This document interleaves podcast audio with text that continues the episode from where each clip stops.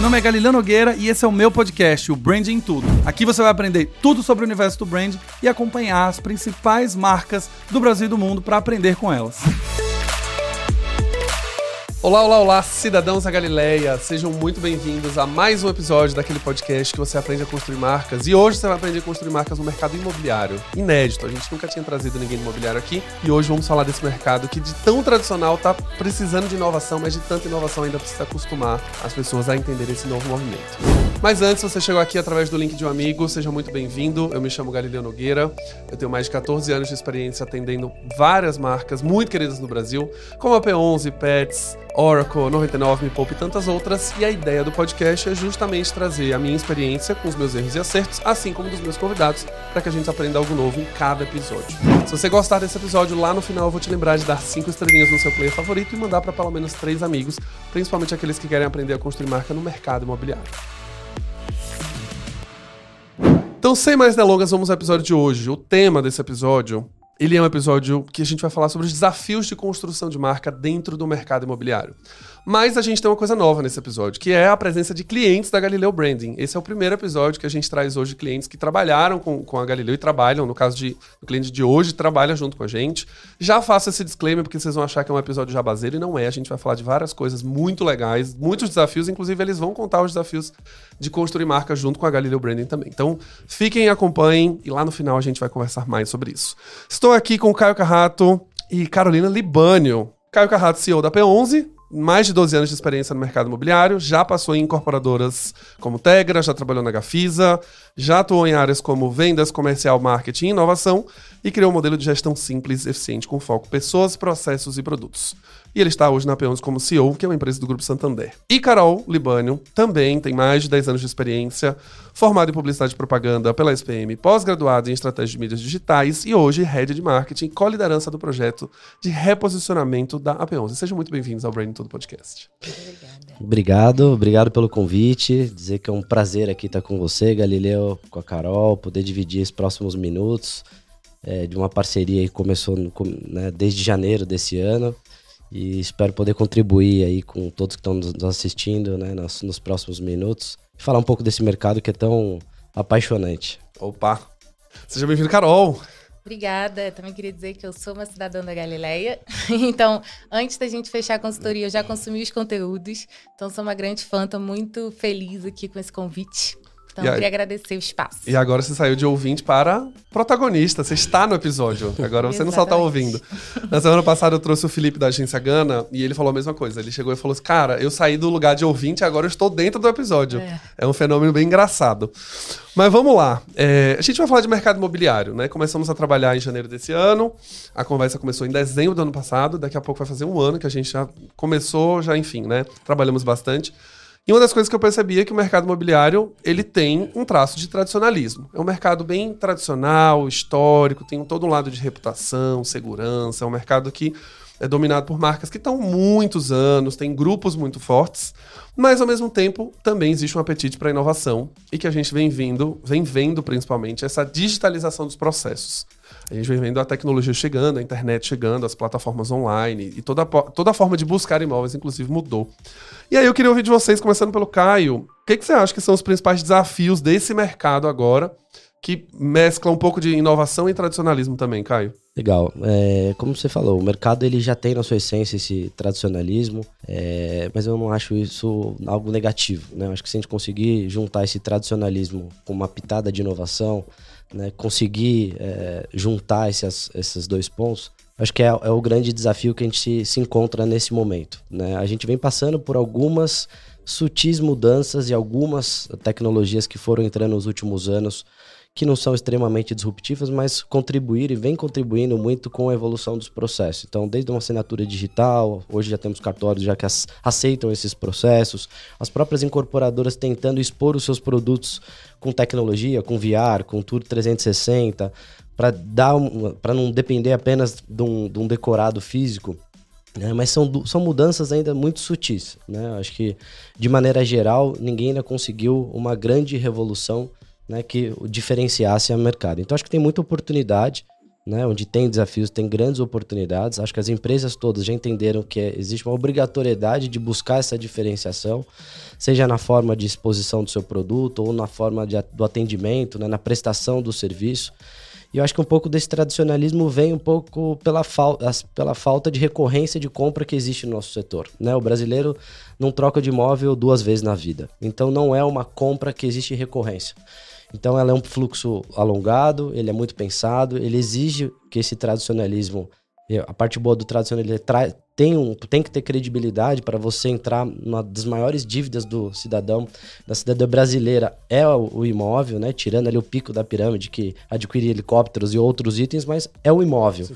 Então você entra ali numa dívida de quase 30 anos. Então não dá para você errar. Então o capricho né, na compra né, do seu imóvel e também na venda do seu imóvel, que muitas vezes é um imóvel que já vem de família, ele é algo que precisa ser pensado. Então eu acho que se eu fosse resumir um grande desafio que o mercado todo tem é tentar desburocratizar algo que não é simples, que é o processo, tá?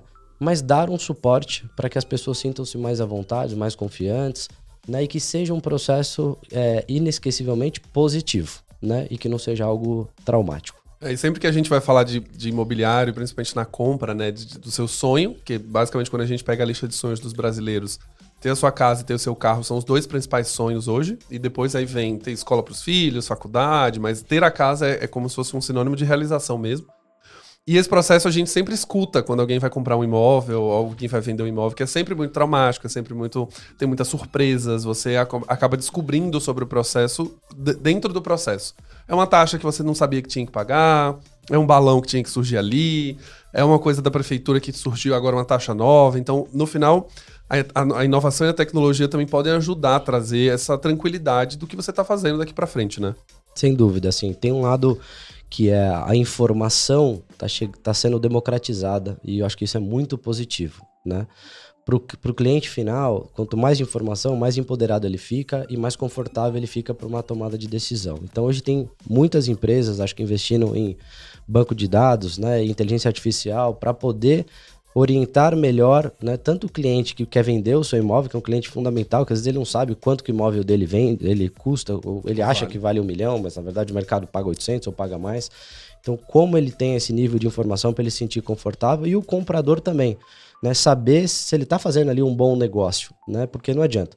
O preço ele é mais do que 50% do, do negócio ele passa ali por um momento é, de estruturação familiar, né, pros, né, de anos passados e principalmente de anos futuros. Então, acho que trazer Big Data, trazer a inteligência artificial para contribuir nesse fluxo, nesse processo, nessa jornada da tomada de decisão, é um grande desafio, mas uma baita oportunidade né, para que a gente consiga fazer desse processo algo mais leve. Eu acho que esse é um grande desafio do mercado né, para tirar um pouco desse fantasma, né, desse medo que eu conheço muita gente que fala, ah, eu não vou me meter nisso porque eu vou fazer algum, alguma grande cagada na minha vida e eu não posso porque isso vai me desestruturar. Então, eu acho que é, esse, é, o, é, o, grande ponto e, e conseguir de, de alguma forma é, se colocar muito no lado do leigo, né? Parece algo muito simples para quem já está muitos anos nesse mercado, mas as pessoas, né, das mais escolarizadas ou menos, não é algo simples, né? Desde comprar uma casa de muitos milhões a Minha Casa Minha Vida, que o mercado imobiliário é, não tem como, como, como algo tradicional, né? A facilidade, né, e o fácil entendimento. Tá? Então, acho que a gente precisa, as empresas precisam de alguma forma ter esse lado empático para poder se colocar no lado desse consumidor mais leigo e facilitar a democratização da informação. Excelente. E aí eu queria ouvir da Carol. A gente falou dos desafios do mercado imobiliário, mas e o, o desafio de construir uma marca no mercado imobiliário? Que já tem esse cenário dominado por grandes players, marcas muito tradicionais, que algumas vezes são de pessoas que fundaram, que as marcas levam os nomes dos fundadores. Como que você vê esse desafio nessa posição hoje como head de marketing e também liderando um reposicionamento? É, assim, o mercado imobiliário, ele tem características muito específicas. Então, assim, é um mercado super pulverizado. É, se você olhar, olhar só para a cidade de São Paulo, os comportamentos de compra mudam dependendo da, do bairro que você tá. Então, não precisa nem ser região. Tipo, às vezes, na mesma região, é, sei lá, o, o bairro da Vila Mariana tem um comportamento de compra, tem um preço, tem uma dinâmica diferente de um bairro da saúde. Então a gente fala aí muito de tecnologia e tal, de algumas empresas que a gente vê com investimento muito alto em marketing, mas no Brasil a gente tem 60 mil imobiliárias. E mesmo as que têm investimentos muito agressivos em marketing, marca que a gente vê por aí, ainda assim tem um share de mercado muito baixo. Então a gente fala aí de 0 a 2% de share. Porque é muito pulverizado, é muito específico, tem esse comportamento de compra. Então é muito difícil, assim, você criar uma estratégia única, sabe? Uma bola de prata. Ah, vamos por esse caminho que a gente vai conseguir falar com todo mundo. Então acho que esse é um desafio aí de enxergar essas peculiaridades, né?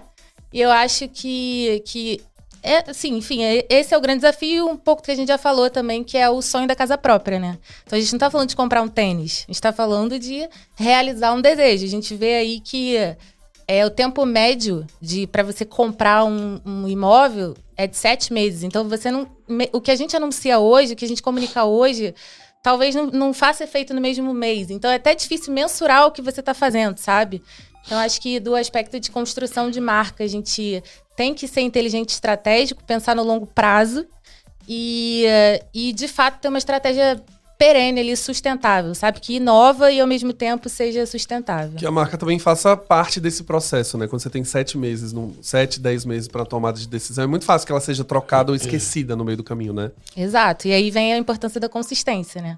tem que estar ali sempre é, consistente, mantendo uma comunicação clara, é, de uma forma bastante organizada para que você não, não suma, né? Não desapareça. Então, é um dos aspectos importantes. Boa. E aí, falando dessa consistência, a gente vai entrar num ponto que é um reposicionamento.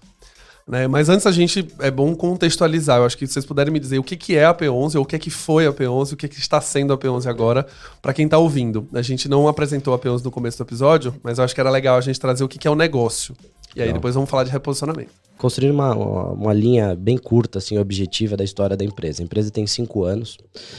É, dentro desses cinco anos, os últimos dois anos, foi, foi o momento que a, o Santander adquiriu 90% da companhia. Tá? O momento que ela foi adquirida, até então, ela era uma plataforma digital de compra e venda de imóvel. Então, basicamente, tinha ali uma expectativa de gerar tecnologia e ferramental para que tanto o comprador de imóvel como o vendedor de imóvel tivesse uma condição tá, de mais independência nessa jornada, sem logo desde o primeiro segundo precisar ali, de um corretor de imóvel. Tá? Então a ideia era essa, ser uma nova plataforma de compra e venda de imóvel para prestar um serviço diferenciado que tivesse ali por trás um suporte de tecnologia. Então era algo focado no cliente final, né? um B2C puro, tá? com essas duas vertentes a gente começou a olhar possibilidade de mercado né? e hoje a gente decidiu se tornar um, um B2B2C. Então a gente continua sendo uma plataforma onde a gente precisa gerar relevância e ter ali uma marca consistente, que gere credibilidade, que seja visto como um lugar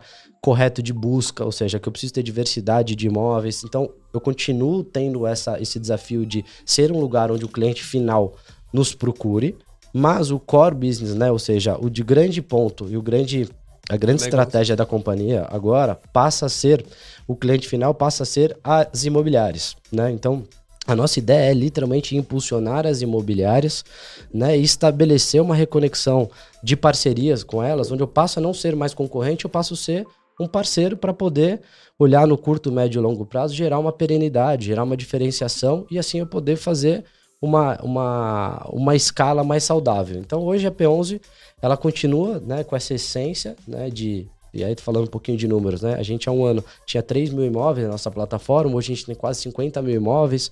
Há um ano nós estávamos só na Zona Sul e Oeste aqui de São Paulo. Hoje a gente já está em outras regiões, todas as regiões de São Paulo aqui, Zona Leste, Centro, a gente já está em Campinas, no ABC. Então a gente vem fazendo essa expansão. Então esse trabalho ele continua, mas os imóveis que a gente tem ali são imóveis de imobiliárias nas regiões, como a Carol falou, porque o mercado ele é micro, ele é local. Então essas imobiliárias eu entendo que elas têm muito mais entendimento e muito mais valor ali naquela micro.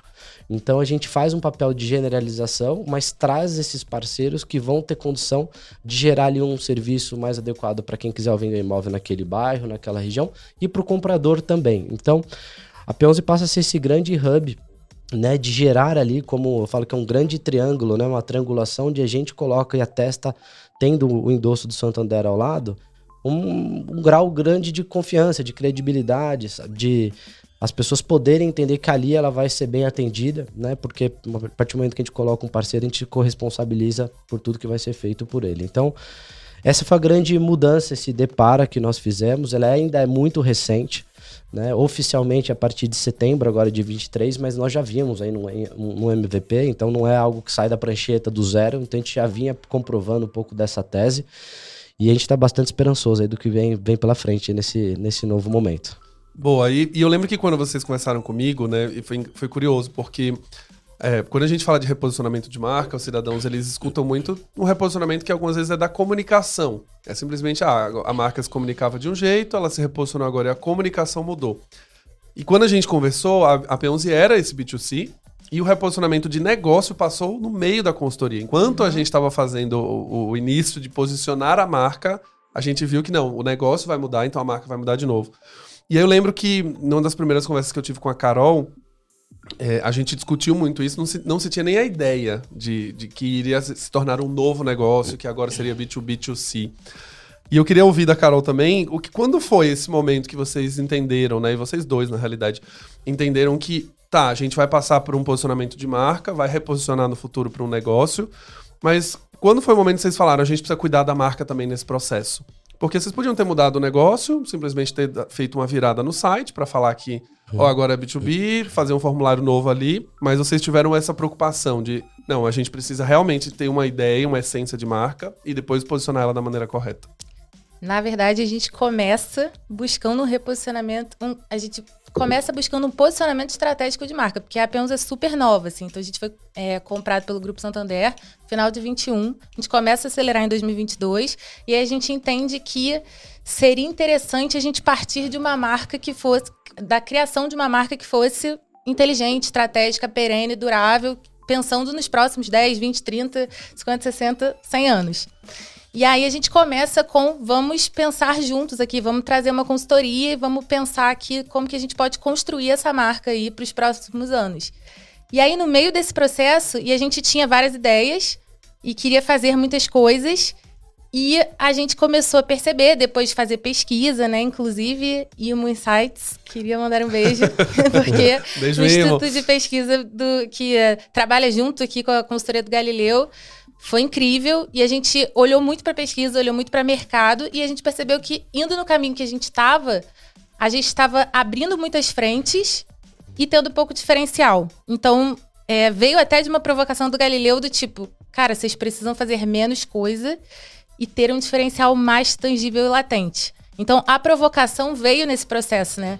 E aí a gente começou a refletir e eu falava pro Galileu, mas como que a gente vai contar isso? Aí o Galileu, calma, a gente vai contar junto e tal. E aí, assim, é, tudo muito recente, né? A empresa, nesse, nesse meio tempo, a gente tinha 15 pessoas, passou para 100. Então, como que a gente conta para todo mundo que a gente vai mudar de. de quando a gente conta, né? Também tem isso, que, é que, era o momento de contar quando for acontecer, é. né? Não, e primeiro, como que a gente convence né, a alta liderança e de que a gente está indo por um caminho que é mais estratégico e adequado, e depois como que a gente abre isso para a empresa. Então, foi um processo bastante turbulento. Mas hoje a gente enxerga assim que foi muito estratégico e inteligente da nossa parte. E aí, até fazendo um gancho com o que eu estava respondendo, é essa questão desse mercado super pulverizado e específico, né? Dessas imobiliárias super pequenas, tradicionais de bairro. É, foi mais inteligente para a gente, porque a gente não ia conseguir expandir é, de uma forma rápida e consistente se a gente definisse uma estratégia e fosse concorrer com todo mundo. Porque a imobiliária de bairro, ela tem a sua clientela fixa, ela tem a sua a sua especificidade, ela conhece o preço do metro quadrado da região, ela tem aquele retrato, sabe? Então foi mais inteligente a gente ir através de parcerias. Foi muito mais se, se juntar a eles do que de fato combatê-los, né? Sem dúvida.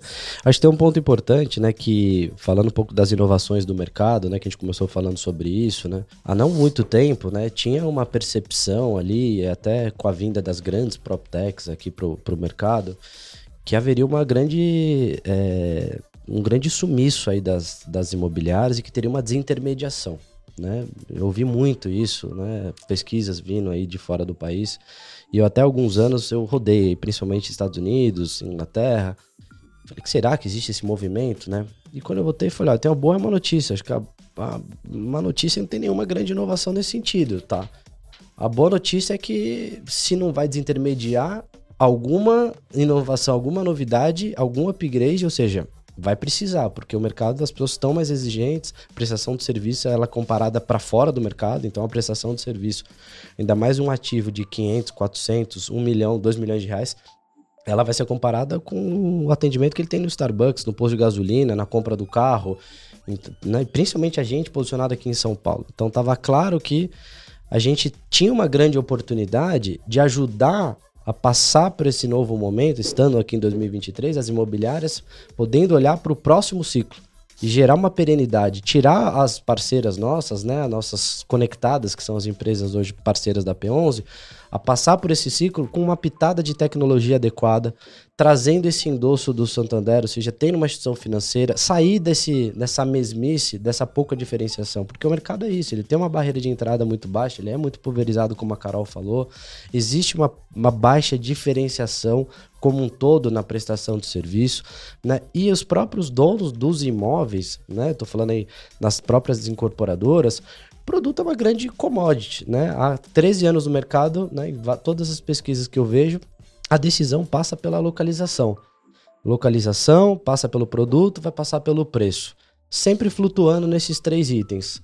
Né? E eu me questiono, falo, mas e se eu tiver os mesmos produtos em Moema com os preços parecidos, e aí? O que mais? Então também acho que tem essa, mais do que a gente ter um posicionamento de marca consistente, confiável, que gere ali uma, uma condição de a gente entregar um legado para nós mesmos e construir algo perene, como que a gente poderia fazer isso também com outras empresas, né? E passou a ser não só uma teoria ah, filosófica, mas também estratégica, porque o mercado, ele o mercado ele é dois terços, ele é B2B, né? Então, é, acho que foi a gente teve várias reflexões, várias idas e vindas, mas eu diria que também a gente acertou bastante no, no processo, né? Eu acho que a gente setou ali um desafio de fazer algo diferente e fazer o diferente gera aí uma complexidade, mas acho que a gente curtiu bastante essa jornada. Eu acho que essa é uma grande dica, assim. Às vezes a gente fica muito ansioso em enxergar lá, mas acho que a gente conseguiu curtir bem, assim, né, esses aprendizados que vieram da, dessa, desse processo até agora. Boa. E aí, falando desse processo, acho que você, trouxe um ponto de curtir o processo também. E a Carol também trouxe uma coisa que é: foram muitas mudanças em um curto espaço de tempo, tanto de negócio quanto de, de objetivos, né? Enfim, a gente tinha vários, vários desafios ali. Mas eu queria saber como foi o desafio do reposicionamento em si. A gente passou, falamos aqui rapidamente, né, de primeiro convencer liderança, de um posicionamento de negócio, né? E aqui a gente, eu sempre falo, né? Um, bom posicionamento de marca, ele precisa ter um endosso. Você precisa, a gente está aqui conversando hoje. Tem um CEO, tem uma head de marca. São duas pessoas que endossam esse processo. E sem esse endosso, a gente não consegue fazer transformação. Porque aí fica o time de marketing tentando empurrar alguma coisa para cima, a diretoria não compra, a presidência não compra, e aí fica aquele movimento que a marca quer fazer, mas a diretoria não acredita tanto. Então esse endosso sempre foi muito necessário. Mas o que, que vocês podem contar para quem está ouvindo Principalmente porque é uma marca muito nova, né? Eu sempre falo.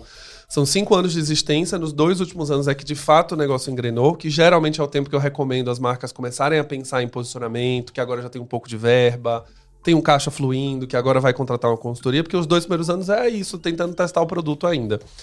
Mas que mais vocês passaram de desafios dentro, dentro da empresa? Assim, o que, que vocês podem falar do processo de reposicionar? Seja sei lá, numa sessão de propósito que a gente voltou para casa e falou: ixi, não sei se é bem isso, vamos ter que fazer uma sessão de novo. Já dando spoilers aqui. Assim, eu acho que o momento da empresa, assim, nunca dividi isso com o Caio, mas assim, pelo menos para mim, parece que eu pisquei e a empresa tava muito grande. Uhum. E aí, é, foram assim, a gente tinha muito uma preocupação ali, né, muito latente de, ao mesmo tempo que a gente está reposicionando, um negócio, né, que a gente é, tem que contar para essas pessoas que chegaram para trabalhar no, numa coisa específica e agora elas vão trabalhar em outras. A gente também tem uma dificuldade ali e tem uma, uma preocupação de construção de cultura, então, cara, as pessoas estão chegando. A gente vai vender para o mercado que a gente é confiável, mas aqui dentro a gente vai confiar um no outro. Excelente pô. E é assim, é como se a gente estivesse literalmente trocando a roda do carro com o carro andando. Então, cara, a gente precisa confiar um no outro. Como que a gente acelera esse processo, considerando que confiança é tempo, né?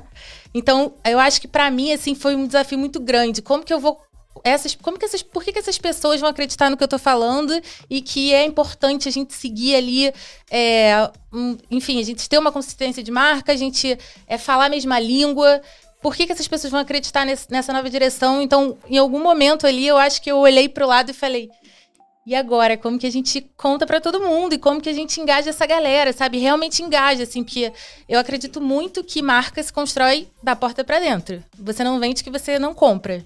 Então, assim, se o público interno não tá super engajado, não entendeu de fato a proposta, não brilhou o olho, você não vende nem para fora. Então, tipo, o primeiro termômetro é interno. Então, acho que esse desafio aí de, ao mesmo tempo, estar tá crescendo em número de pessoas, criando processo, é, reposicionando, reposicionando a marca, foi um equilíbrio de pratinhos ali que, no meu ponto de vista, foi o maior desafio de todos. Assim. É, e você trouxe um ponto muito bom que geralmente se esquece quando fala sobre construção de marca, que as pessoas só pensam na marca em si, né? Só pensam naquele processo, ah, a marca na comunicação, no guide, no visual, mas você acabou de trazer um ponto sobre cultura. A marca também foi vendida para quem iria trabalhar. E a pessoa chegou hoje e falou: Ó, você vai trabalhar numa empresa que é B2C, é uma plataforma de compra e venda de imóveis. Dá dois meses, você fala: olha, agora você não vai fazer mais isso, agora você vai fazer uma outra coisa. A marca não é mais aquela que você entrou confiando. Então, existe também uma preocupação dentro de um processo de reposicionamento dessa construção de confiança interna e até a maneira de contar também internamente para que a pessoa continue confiando. Ou seja, o reposicionamento acontece também na construção de dentro de casa, né? Sem dúvida, assim, é, eu concordo plenamente com a Carol, assim. E eu acho que um dos grandes acertos que a gente teve foi de investir o tempo necessário, a forma, a quantidade de reuniões que precisavam ser feitas em lugares distintos para que as pessoas se sentissem parte do processo. Né? A gente tentou tomar um cuidado muito grande né, de saber o momento de trazer as lideranças, reduzir o grupo, aumentar o grupo, né, para que fosse algo fluido, que fosse algo que as pessoas sentissem parte, mas que tivesse ali uma clareza que é, acho que é a nossa responsabilidade como liderança de dizer, é esse o caminho. Então, acho que o primeiro grande trabalho foi a gente se convencer, ali primeiro num grupo de C-Levels, né, que até então, a época, tinha também um desafio, né, os dois founders estavam participando, né, da companhia, participaram desse processo. Então, acho que esse foi o ponto de partida.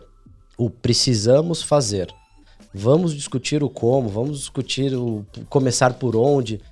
Então, acho que a gente foi descendo na pirâmide da companhia, tá? Mas sem dúvida, esse foi o primeiro grande desafio. O segundo, que eu diria que foi o, o tão grande quanto, é você pegar um controlador, que é o banco, que acabou de comprar um negócio para fazer A e já falar que a gente vai mudar para B.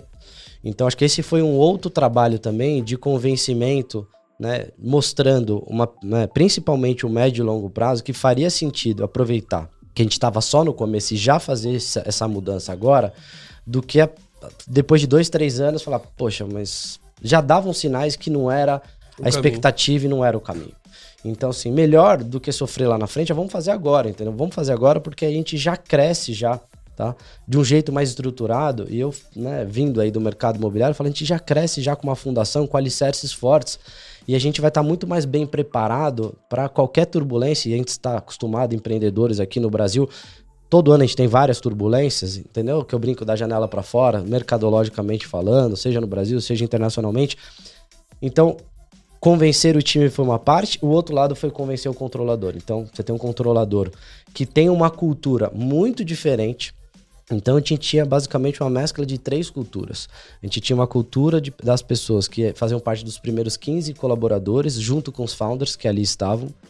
E querendo ou não, isso traz uma problemática que é uma nostalgia que pode ser limitante para você poder falar, Avançar. gente, tudo que a gente fez a gente não desconsidera, mas para onde a gente quer ir, a gente tem que descontinuar algumas coisas. E tá tudo bem, entendeu? Ninguém tá criticando o que passou, mas o olhar mas, nosso mas o é do... tá ali ouvindo isso, né? Então, tá assim, tá ouvindo. esse foi um grande desafio também, assim, você conseguir entender que essa nostalgia ela não poderia ser limitante, né? E não poderia ser uma grande bola de ferro pra gente olhar para frente, tá? Então acho que a gente tinha um desafio cultural de ter pessoas que participaram desde o dia 1 da companhia, um desafio de pessoas que vieram é, de fora do mercado, né? A Carol acho que é um, é um, bom exemplo disso, né? De até entender o mercado, trazer a, os desafios, questionamentos. Pessoas que vieram do banco, ou seja, que tinha uma outra mentalidade, um gigantismo, né? Bastante grande. Então, como que você faz para você trazer todo mundo para uma cultura só? Então, isso passou para a gente revisitar nossos valores, de a gente definir novas prioridades. É, e nunca, mas a gente nunca tirou as pessoas do centro. Eu acho que esse é um, é um grande ponto. Acho que a gente teve alguns acertos, outros erros, mas esse acho que foi um dos grandes pontos é, de não arrependimento, foi de não ter desistido. E eu acho que o tempo também foi jogando a nosso favor. Também acho que o passar do tempo, a gente foi sentindo as pessoas mais entendidas, mais compreendidas, mais sentindo parte, mais vendo valor, né? Até como desafio profissional mesmo, né? De entender quanto cada um tem a condição de ser flexível, adaptável, ser multifacetado. Eu sei trabalhar no B2C, mas eu também tenho condição de me adaptar. Acho que passa a ser um desafio também, uma oportunidade de carreira mesmo, né? Você poder ter essa condição de, de trabalhar em mais de um, de um tipo de negócio.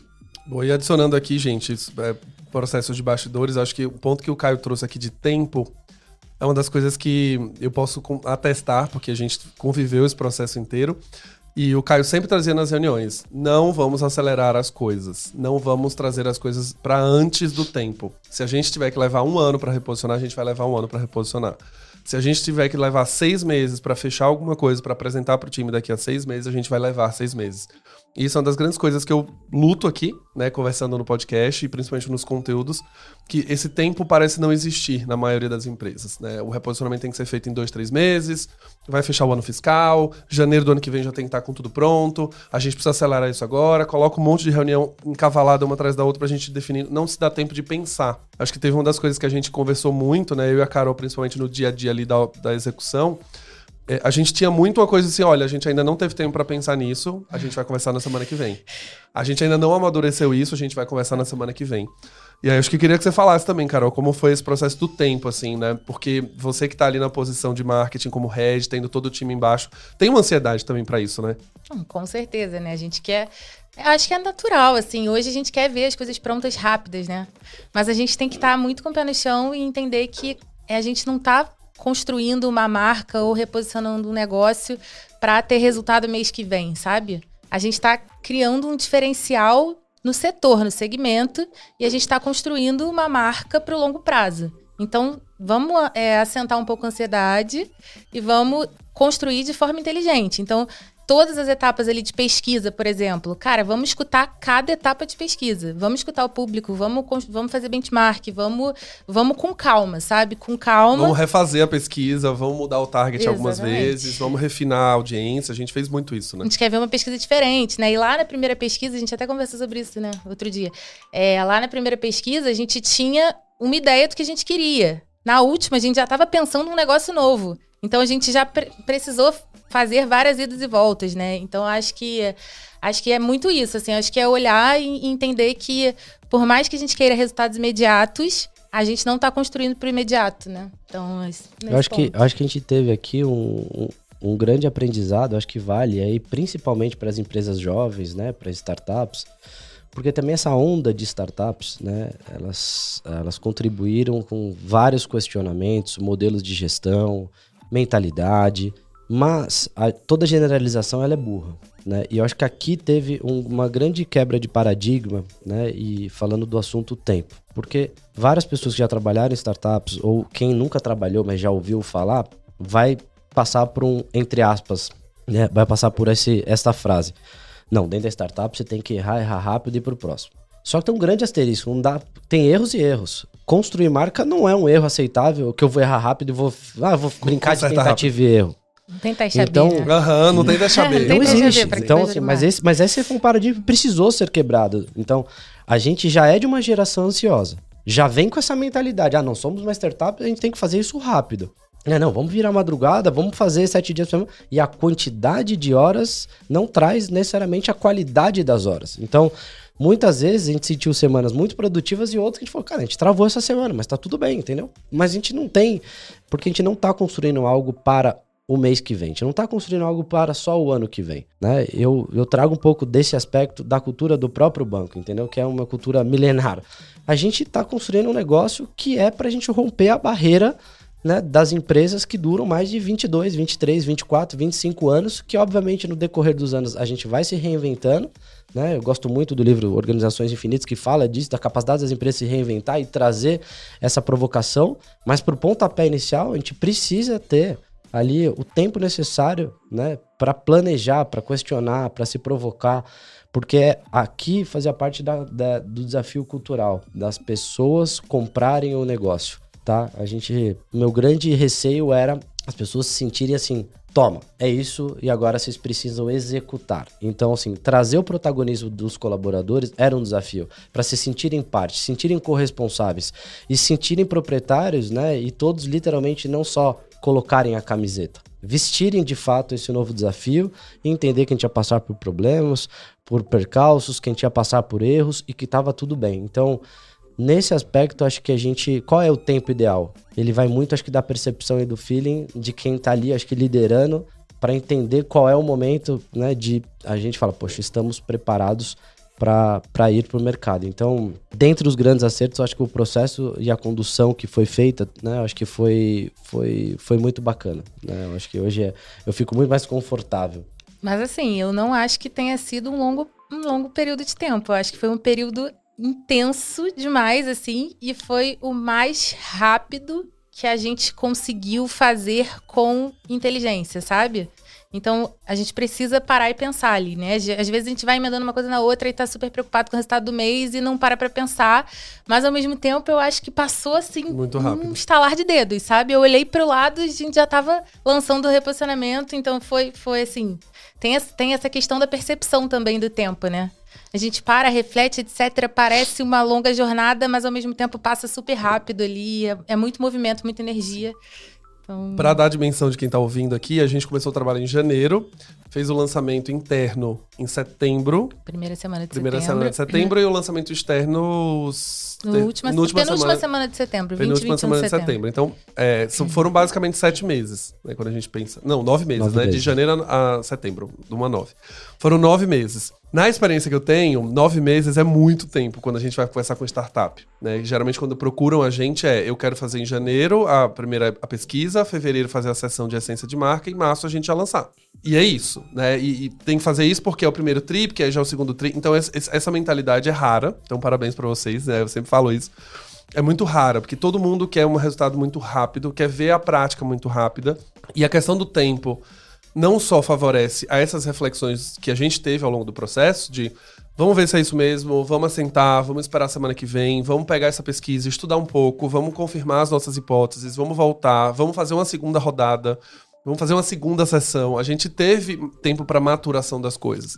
E o que algumas vezes acontece quando a gente começa a trabalhar com algumas marcas é esse atropelo. Ah, não, a gente já fez a sessão de propósito, o cronograma tá correndo, tem que reportar para o banco, nós, próxima semana já tem que ter a segunda sessão. E algumas vezes o que a gente parou para ver dentro do nosso processo, principalmente, foi: não, eu acho que a gente vai ter que fazer uma sessão de novo e o cronograma vai ter que andar para frente. A gente não vai poder seguir para a próxima fase. Se enquanto não sai o resultado da pesquisa, a gente não consegue para a próxima fase.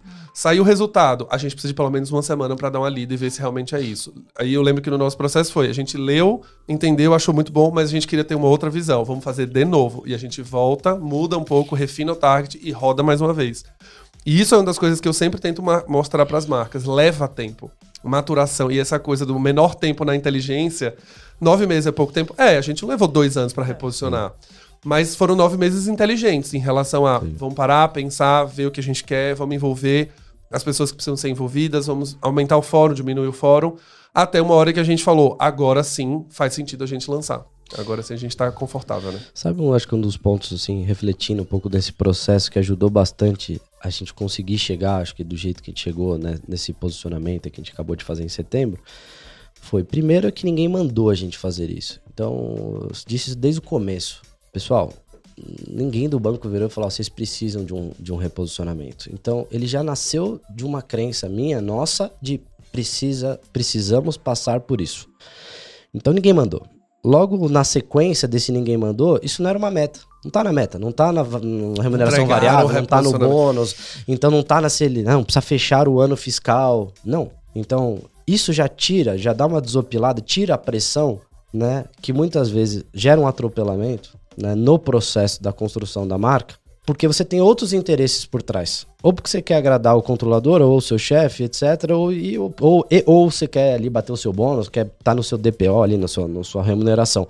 Não tinha isso. Então, assim, Carol não tem no dela, eu não tenho no meu, eu fiz questão de não colocar isso. Tá? Porque isso, isso é um plantio de 2023, que a colheita viria, vai vir em 24, em 25 e em 26. Então, acho que isso contribuiu bastante também para dar uma certa fluidez, né? E o tempo, essa sensação de querer fazer no mais rápido possível sem atropelar, foi uma pressão nós mesmos de uma mentalidade cultural que eu sempre gostei de gerar um senso de urgência sem gerar um atropelamento. Então, mas não foi uma pressão externa. Foi a gente mesmo falando, poxa, mas se der para fazer em setembro, legal. Já vamos fazer. Melhor do que outubro, entendeu? Porque a gente coloca ainda em 23, porque a gente não aproveita o último trimestre, a gente sente, etc. Tem, mas um, foi tem um uma- evento para lançar, esse posicionamento. Foi um exercício casou. de grande maturidade corporativa, porque começou a gerar uma autocobrança. E que tá tudo bem, é a melhor do que alguém lá de cima. É, exato, então, do que... e par- é- essa parte do processo foi muito interessante. E o segundo ponto foi a gente ter acertado no parceiro, né? Porque a gente tá aqui hoje com você. Muito bom, muito obrigado pelo endosso. É, a gente tinha algumas possibilidades ali atrás, tá? A gente tinha pegar parceiros enormes, tá? E aí tem um lado do banco, parceiros gigantescos, né? A gente tinha a possibilidade de pegar parceiros que já tinham experiência no mercado. E a gente fez questão, tá? E a escolha passou por uma conversa olho no olho de sentir do parceiro, no caso você e a sua equipe, o tamanho do interesse que vocês tinham de fazer parte do processo. A questão financeira eu lembro que a gente nem discutiu e depois eu fui embora pensando, poxa, a gente nem entrou no mérito se. Eu nem sei quanto vai ser, mas a minha percepção é: eles são o parceiro ideal porque eles sentem que eles não sabem parte do processo, a gente não sabe para onde a gente vai, mas existe uma vontade, existe um interesse, né, de construir junto, de fazer um case em conjunto. Então, assim, a busca do parceiro ideal não tem nenhuma relação com o tamanho dele, com quanto ele custa, tem a ver, eu acho que com uma conexão de valores mesmo. Então, eu senti isso, uma percepção de um papo que, que a gente teve no começo do ano, eu falei, é, é o parceiro que vai nos ajudar a fazer um, um papel que é nos questionar, né, e tirar a gente da zona de conforto. E o- ele não entende, ou não ter histórico no mercado é o que a gente precisa nesse momento. Porque já existe um Um certo vício, né? vício, já existe um certo. Eu tenho 13 anos de mercado, então por mais que eu seja um cara extremamente velho, mas eu sei que tem algumas coisas que eu tento me desroupar, mas você já vai enraizando, já vai entrando no seu DNA. Então, eu acho que a escolha do parceiro é, foi um ato de humildade, de entender que a gente não ia conseguir fazer isso sozinho. E a escolha do parceiro certo, eu acho que passa por algo que está ficando às vezes fora de moda, que é o distanciamento, certo? Não ter o olho no olho, ter aquela questão da percepção de tipo, poxa, existe aqui um match, existe uma possibilidade de a gente construir algo legal, né? E até poder transbordar depois. Eu acho que foi além do que a Uhum. gente imaginava e quando a gente concebeu ali no começo do ano. Então, sem jabazar, já jabazando o seu trabalho, mas assim, eu acho que falando do processo, sem dúvida, passa muito por Sim. ter escolhido ali um, um parceiro para parceiro certo. E né? é uma coisa que a gente também, desde o início, falou com muita transparência, que a gente também escolhe os nossos parceiros, né? Por mais que a gente te- queira ter clientes e prospectar, a gente também quer entrar em projetos que a gente vê a construção acontecer. Não existe nada mais frustrante para uma consultoria que você fazer esse processo inteiro e no final o cliente não colocar nada em prática. Ou ele simplesmente falar, ah, obrigado por essa pesquisa, mas eu vou ignorar essa pesquisa, eu vou fazer do meu jeito, ou eu não vou aceitar suas sugestões. Então, quando a gente também sente do outro lado que, não, esse parceiro também tá afim de ouvir o que a gente tem a dizer. Ele, tá, ele, ele vai confiar no que a gente vai trazer. A receita é certa, vai dar tudo certo. Porque a gente já teve clientes, por exemplo, na Galileu, que olharam para a pesquisa e falaram: não acredito nesses dados. E aí, pra gente, é péssimo ter um cliente assim. De, eu não acredito nos dados. Como assim você não acredita nos dados? Não, porque o a minha experiência, os meus 14 anos e lá, lá, lá, e tá, mas o que a gente tem aqui é um dado concreto feito com pesquisa de pessoas que compram e consomem o seu produto. Ah, mas eu tenho um X anos de experiência de casa, eu, eu não acredito nessa pesquisa. E aí pra gente é frustrante. Então também a gente fez ao longo do tempo, né, são três anos atendendo, a gente também foi entendendo como que a gente pode olhar para nessas conversas iniciais para a gente também fazer um processo seletivo, né? Nossa escolha também passar por não, a gente quer trabalhar com um cliente que confia em dado, um cliente que ap- aposta na inovação, que ele também quer ser questionado.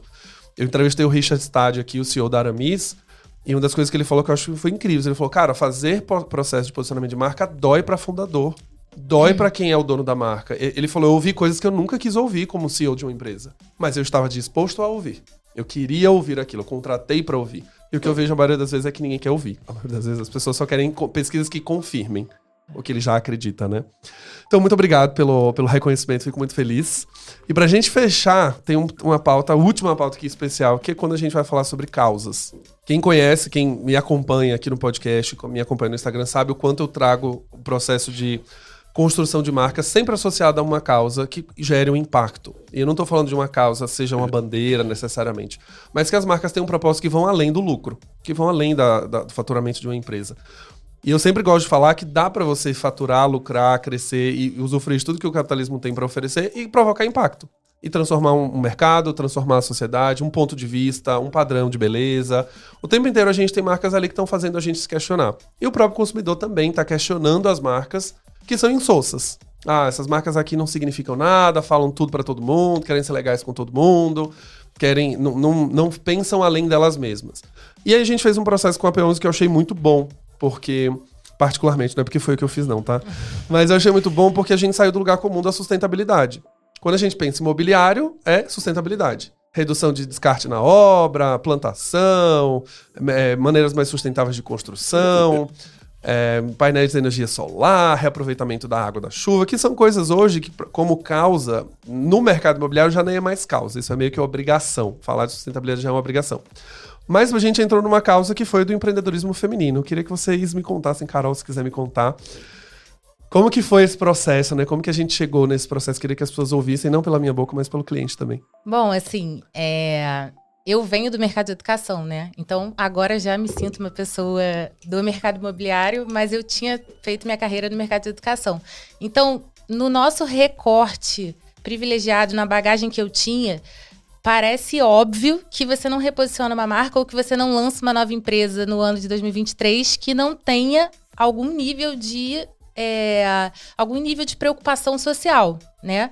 E aí você pensa, é, a gente tem um, um, Santander por trás, sabe? Então a gente tem um grande banco, a gente tem mais do que obrigação, a gente tem a responsabilidade de estar tá fazendo alguma coisa pela sociedade, de estar tá devolvendo ali, né, do, do nosso recorte privilegiado.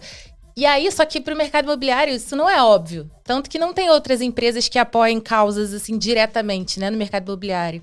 E, e aí, o Galileu, né? A consultoria Galileu Branding. a Galileu, né? A Galileu acredita que. acredita também nessa questão da causa. Então, também. É, é esse ponto de a gente não constrói marca sem causa também passou ali por, por, por um dos aspectos de decisão que a gente toma. E aí a gente definiu a causa da mulher, né, a causa das mulheres imobiliárias do setor das mulheres empreendedoras do setor imobiliário. Então, vamos impulsionar essas mulheres. É um mercado que ele é muito masculino, ele é 70% masculino, mais masculino do que feminino, tem muito mais homem do que mulher, e a gente vê isso nos nossos parceiros, né? Até um evento interno que a gente fez recente, a gente contou a causa para os parceiros e olhou e falou assim: olha, olhem para o lado. Não tem, assim, tem uma ou, ou outra. E, e aí a gente entendeu que fazia sentido que a gente poderia fazer diferença. E aí, para tangibilizar essa causa, a gente pensa em dois pilares, né? Um pilar é a capacitação, então a gente vai, é, enfim, não dando spoiler, porque a gente ainda está num momento super de construção. Segredos estratégicos aqui, mas capacitação, né? Deixamos é, aí capacitação, a gente quer capacitar essas mulheres para que elas estejam é, mais preparadas para esse mercado e mais preparadas para lidar com, essa, com todas essas diferenças. E o outro pilar que a gente olha também é de promoção. E aí não é promoção da marca, mas promoção dessas mulheres, dessas empresas, é, mulheres donas de imobiliários. Então, ah, como que a gente traz visibilidade para elas? Como que a gente apoia esse movimento de uma forma que seja lúdica e ao mesmo tempo que é, traga poder ali para aquele negócio, né? Que, que tem mulheres como protagonistas. Então, esses são os dois pilares que a gente vai olhar aí. A gente está fazendo um plano super estruturado para 24. Vocês vão ver em breve. Mas a gente tomou essa decisão muito com base nisso, assim. Boa. E aí, quando a gente foi fazer essa pesquisa de causas, é, contando bastidores aqui, a gente trouxe a equipe, a gente conversou ah, com a é. equipe, trouxe a equipe interna, debateu sobre a causa, as preocupações dessa causa, ao, ao, se assumir uma causa, que também é uma das coisas que eu também prego muito, essa responsabilidade, né? Meu propósito é construir marcas mais humanas e mais responsáveis. Quando a gente fala, vamos assumir essa bandeira, a gente vai assumir essa bandeira. A gente precisa atuar em cima dessa causa, a gente precisa investir tempo, energia e dinheiro, inclusive. Que é uma das coisas que também a gente vê hoje, a maioria das marcas tendo só um verniz. Ah, eu acredito na causa feminina, ah, eu tenho mulher ali liderando, ponto. E dali para frente não faz mais nada. Eu fiz uma crítica recentemente às causas que apoiam, às, às marcas que apoiam a causa LGBTQIA+, num processo que a gente está vivendo agora. Casamento homoafetivo no Brasil proibido, está tramitando ali para ir no Comissão de Justiça. Onde estão as marcas que apoiam a causa? Onde estão? O que, que elas fizeram? Tem marcas que não fizeram nenhum post. Não, é, não, digo nem assim, ah, colocou um representante da marca, debater. Não, fez um post para falar, estamos do seu lado. Não tem um, que é a coisa mais simples de ser feita. Fazer uma arte, colocar um texto e subir. E eu lembro que eu fiz esse movimento, a gente teve. O vídeo ganhou bastante visibilidade.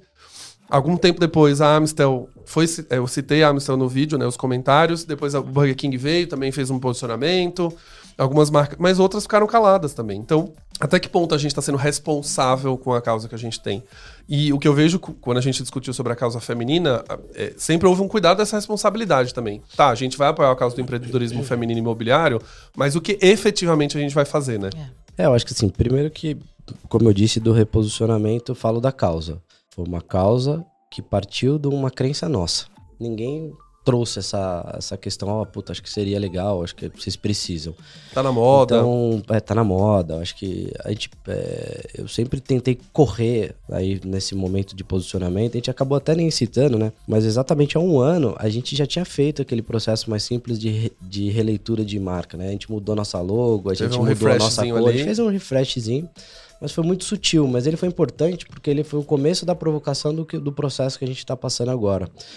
Né? E acho que uma das coisas que ficou é o que mais daria para se fazer para literalmente a gente construir uma marca que impacte e que gere um legado neste mercado. Tá, porque às vezes as, as empresas buscam causas muito, num olhar sempre de muito gigantismo, né? Olhando assim, causas mundiais. E eu sempre acreditei no menos é mais. Assim, se a gente fizer dentro do nosso setor, dentro do algo realmente impactante e que seja um divisor de águas, que a gente possa contribuir com qualquer percentual, a gente já está contribuindo para o todo. Então, o primeiro olhar foi olhar para a empresa. Você falou um pouco dos colaboradores, assim, a gente exatamente há um ano, exatamente há um ano, nós tínhamos uma liderança feminina que está aqui ao meu lado. A Carol era única. Né? A base da companhia como um todo, 75% era masculino. Hoje, então, quando a gente olhou esse começo da discussão, né, do, no reposicionamento, o que causa, a gente falou, poxa, aqui dentro de casa a gente já tem, mais de 50% da empresa já é mulher, já são mulheres. A nossa liderança já está batendo 65%, né? A gente tem dois níveis de liderança. Mulheres. Poxa, existe um processo, mesmo que de forma estruturada, não declarada, desestruturada, não articulada, não organizada, mas já vem acontecendo. Ou seja, existe uma verdade. E para mim, causa sem verdade, cara, não tem, não tem é perenidade. Só um é, só, é um só um verniz. Então, eu senti que de fato era uma causa que fazia sentido, que não é uma causa simples, ela é uma causa que as empresas correm de falar sobre o assunto, né, do machismo estrutural que tem de fato dentro das empresas, dentro do mercado. A gente falou, não, dificilmente, eu fiz um teste ali nesse evento que a Carol citou, né? Quantas donas de, de imobiliárias vocês conhecem? E vocês, cada um pensa, e quantas imobiliárias vocês conhecem? Ah, tem uma dona mulher. Correspondentes bancários, lideranças, altas lideranças de, das próprias incorporadoras. Então, ainda é um volume muito reduzido. Eu diria, comparado com outros setores, a gente está ali do meio para trás, tá? Então é um processo que está só no começo, é uma causa que eu brinco que eu não estou preocupado com outras possíveis causas, tá? A gente quer se apropriar e de fato fazer uma causa consistente, qualquer que seja o tempo que a gente demore, mas que a gente entregue um legado verdadeiro, porque é uma crença que eu tenho, que as empresas têm que devolver para o mercado, para a sociedade, é, melhorias possíveis, né? E não só simplesmente ficar cobrando, esperando de órgãos governamentais, né? Eu acho que a gente tem essa responsabilidade. Então, a gente está só no começo, mas com muita empolgação desse, desse, dessa causa e sem, sem deixar, obviamente, de fazer parte de um, do reposicionamento e de um grande diferencial, porque, é. assim, passa a ser um diferencial estratégico. Também as empresas, às vezes, têm corre um pouco de, ah, mas é diferencial, faz parte da estratégia. Claro, faz parte. Sim. Então, também eu acho que fecha esse ciclo como um todo. Acho que a gente conseguiu adotar uma causa que tem muita conexão com esse novo posicionamento nosso. Né? E eu acho que a gente, daqui a um tempo, a gente vai olhar para trás e vai se orgulhar bastante do, dessa decisão. Com toda certeza. Carol, temos mais comentários sobre a causa feminina? Algum spoiler mais que você quer é, dar? É, assim, eu acho que o Caio falou muito bem. A gente realmente está bastante engajado e desenhando todos esses processos para ser de uma forma realmente verdadeira, que a gente não, não quer ser um verniz, a gente quer que não quer que seja um verniz, a gente quer que isso seja intrínseco. Eu acho que um grande desafio aí é, é a gente fazer com que, primeiro internamente, todo mundo esteja com um olhar muito atento sabe? Para essa é a nossa causa e, e isso está é, em primeiro lugar. Então as decisões estratégicas também passam por isso. Então a gente está, a gente acabou de lançar, a gente acabou de contar. Então a gente está fazendo essa, essa, essas conversas internas e deixando isso cada vez mais intrínseco, trazendo pessoas de mercado para falar sobre o assunto também e deixando as pessoas in, internamente primeiro preparadas para falar sobre esse assunto e para se posicionarem confortavelmente dentro de casa. Então sempre, né, construindo marca primeiro dentro de casa. Eu acho que agora falando de tudo aqui para fechar, eu acho que embora a gente tenha feito várias pesquisas e a gente tenha plena confiança na, na escolha da parceria da Galileu Branding, ainda assim, você construir, você lançar um posicionamento diferente do que qualquer pessoa no mercado já fez, ainda assim é uma aposta, sabe? Então, óbvio, a gente olha, pra, a gente tem pesquisa, a gente tem dado, a gente pensou, a gente teve tempo para pensar, a gente teve esse privilégio também, né? Que a gente fala, ah, pô, o tempo é importante. Mas várias em, pequenas empresas não, não têm fôlego para ter esse tempo. Então a gente teve esse privilégio ali de ter um Santander por trás, de ter esse tempo para pensar. Eu acho que profissionalmente também foi um, foi um grande presente assim que a gente viveu na P11. E, enfim, eu acho que a gente ainda tá com friozinho na barriga, né? Então a gente tá contando aqui para vocês, mas a gente ainda tá vivendo esse momento de transformação de dentro para fora e vamos para fora como, e o que que a gente vai fazer e quais são as ações que vão sustentar tudo que a gente está falando e como que a gente tem esse cuidado, né, de é, longo pra, olhar para o longo prazo, olhar para os canais mais importantes, para o reforço de marca, para o reforço de negócio e ao mesmo tempo não perder o apetitezinho para se transformar, para inovar, etc. Mas mantendo a identidade que a gente cria aqui agora, sabe? É, isso é uma coisa que eu sempre vou reforçar, né? Branding, ele está no presente contínuo em inglês. O é. ING no final significa que ele nunca acaba. É. Ele sempre está em evolução, sempre está em movimento. E o desafio de fazer a gestão de marca é justamente esse. Assim como uma empresa que sofre interferências externas de mercado, de cliente, de comportamento, a marca também sofre. Então, qualquer mudancinha ali que a gente faz, a gente lança no mercado, o concorrente reage, é, o governo muda uma regra, vem uma lei, tudo a marca está sujeita. Então é um processo contínuo. Esse frio na barriga é super necessário, por isso que a gestão orientada à marca é sempre muito legal. Porque você está sempre atento a esse movimento. E se daqui a seis meses a gente fala, cara, a causa do empreendedorismo feminino foi muito boa, rendeu muito fruto, mas já está surgindo uma outra demanda social aqui que a gente não está contribuindo. Vamos ter que entrar agora e começar a pensar nisso novamente. Então, eu quero agradecer demais. É, piscamos, acabou o episódio. muito obrigado, primeiro pela parceria que a gente estabeleceu lá em janeiro desse ano, né? Começamos em dezembro do ano passado. O processo e a construção, a gente ainda continua cliente, tá? Estamos trabalhando juntos ainda, tem um bom tempo ainda de trabalho.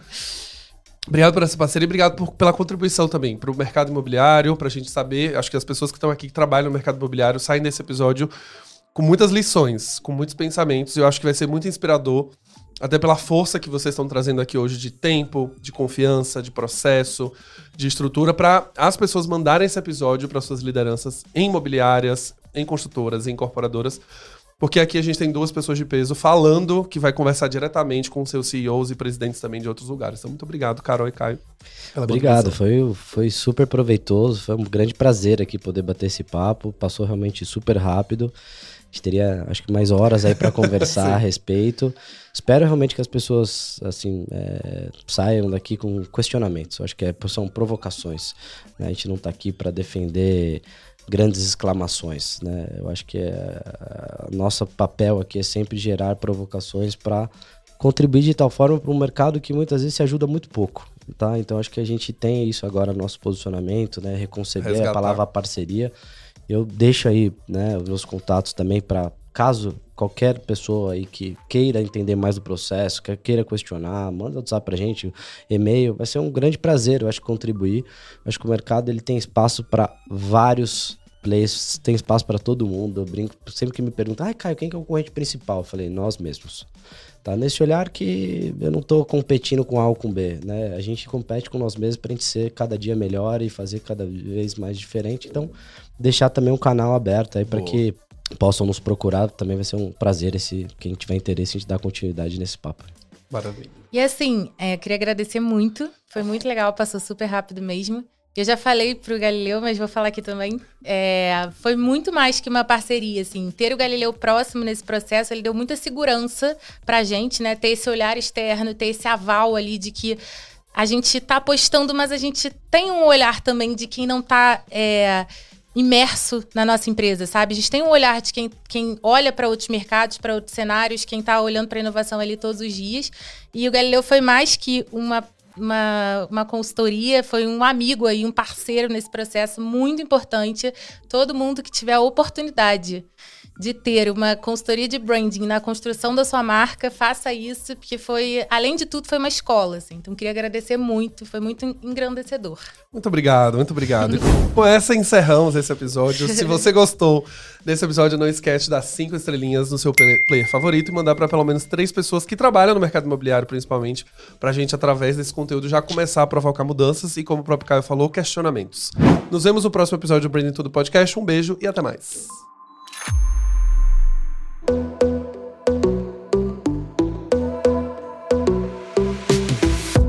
E esse foi mais um episódio do Branding Tudo, o seu podcast de branding. Não esqueça de me seguir nas redes sociais, arroba Galileu Nogueira, para ficar por dentro de tudo que acontece no mundo do branding.